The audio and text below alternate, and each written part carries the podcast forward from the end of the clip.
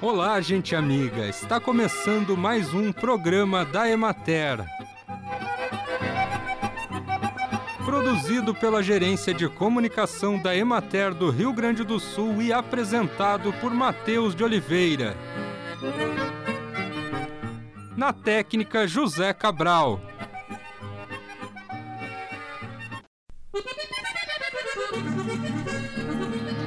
Mandioca é uma das culturas anuais que provocam maiores perdas de solo e de água por erosão, tanto por seu crescimento inicial lento, permanecendo o solo descoberto e desprotegido por mais tempo do que outras culturas, quanto pelo maior espaçamento que ela exige, pelas capinas necessárias principalmente nos primeiros estágios de desenvolvimento da cultura e pela movimentação do solo por ocasião do plantio e da colheita. Operações que contribuem para a degradação da estrutura do solo e favorecem a erosão. A adoção de práticas de manejo e conservação do solo é um aspecto muito importante dessa cultura. Os produtores devem seguir dois princípios básicos para conservar. O primeiro é a redução da movimentação do solo e o segundo é manter a cobertura do solo, viva ou morta. Prática de manejo e conservação que causa maior efeito no controle da erosão do solo. A aplicação de adubos orgânicos tem influência positiva na produção da mandioca, sendo que o esterco de curral, a torta de mamona, os compostos orgânicos e a adubação verde com leguminosas dão excelentes resultados. Acompanhe agora o panorama agropecuário. Nas regiões do estado menos afetadas pelas chuvas, há registro de aumento gradativo na produção de leite à medida que ocorre o incremento na oferta das pastagens de inverno, em ponto adequado de utilização. Mas, mesmo nessas regiões, o manejo bovino foi dificultado devido ao acúmulo de barro em áreas de espera, descanso e corredores, que dificultaram a higiene dos animais e a manutenção da qualidade do leite. Os volumes elevados de chuvas registrados no período foram bastante prejudiciais para os produtores na região da campanha. Foram agravados os problemas que já estavam sendo sentidos nas semanas anteriores, relacionados ao desenvolvimento limitado e à degradação das pastagens pelo pisoteio e excesso de umidade. Na região administrativa da Emater de Frederico Westphalen, houve um aumento na produção de leite proporcional à maior oferta forrageira, advinda de pastagens cultivadas ou em sobressemeaduras. Contudo, o excesso de chuvas no período dificultou o trabalho de manejo e pastejo das vacas, reduzindo o consumo de alimentos e a produção em algumas propriedades que não possuem reserva de alimentos. De acordo com um levantamento de preços realizado pela Emater, o preço médio do litro de leite no estado ficou em R$ 2,67, o que representou um aumento de 14,59% em relação ao mês de junho. A variação nos preços recebidos pelos produtores deve-se a diferentes variáveis, entre elas o volume comercializado e as bonificações por quantidade e qualidade do leite, conforme os parâmetros normatizados para o produto.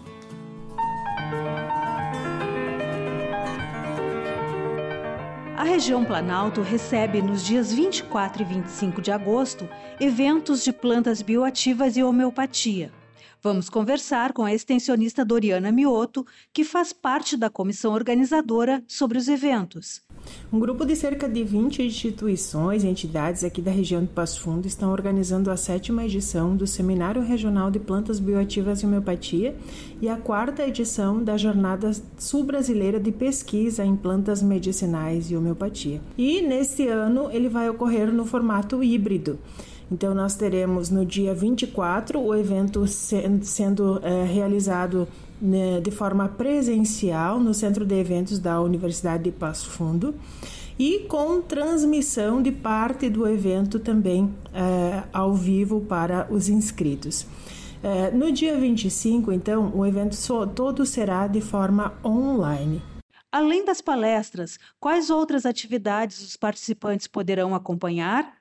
Esse evento ele conta com uma programação muito diversa e além dos painéis, das palestras que já são costumeiras, né, a submissão e apresentação de trabalhos de pesquisa e relatos de experiência, também nós teremos o espaço com os empreendimentos, né, que estarão é, fazendo uma amostra e também comercialização dos produtos envolvendo tanto a, a área das plantas medicinais, né, da, das plantas bioativas, da homeopatia. Outro espaço que é muito procurado durante o evento presencial é o espaço do cuidado, onde se oportuniza aos participantes a vivência de práticas integrativas, de terapias, como o reiki, a própria fitoterapia, a homeopatia, a massoterapia, a auriculoterapia, entre tantas outras terapias. No dia 24 estão previstas algumas oficinas. Como serão essas atividades? Temos hoje 22 oficinas sendo disponibilizadas aos participantes,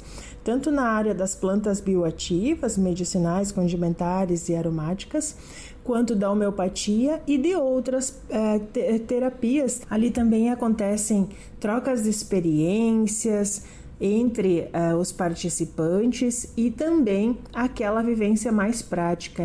Durante os eventos também terão uma apresentação de trabalhos. Como essa atividade vai ocorrer?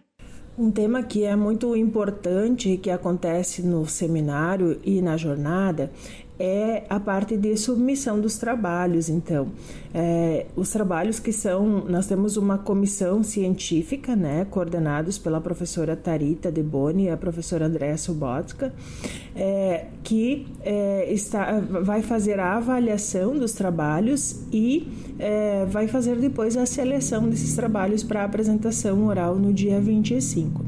No dia 24, é, haverá oportunidade de apresentação de pôsteres, então, os trabalhos que forem submetidos podem fazer esse contato mais direto com ah, as pessoas que ali estarão no evento. Podem ser realizadas submissões nas seguintes modalidades: relato de experiência, resumo expandido e resumo simples.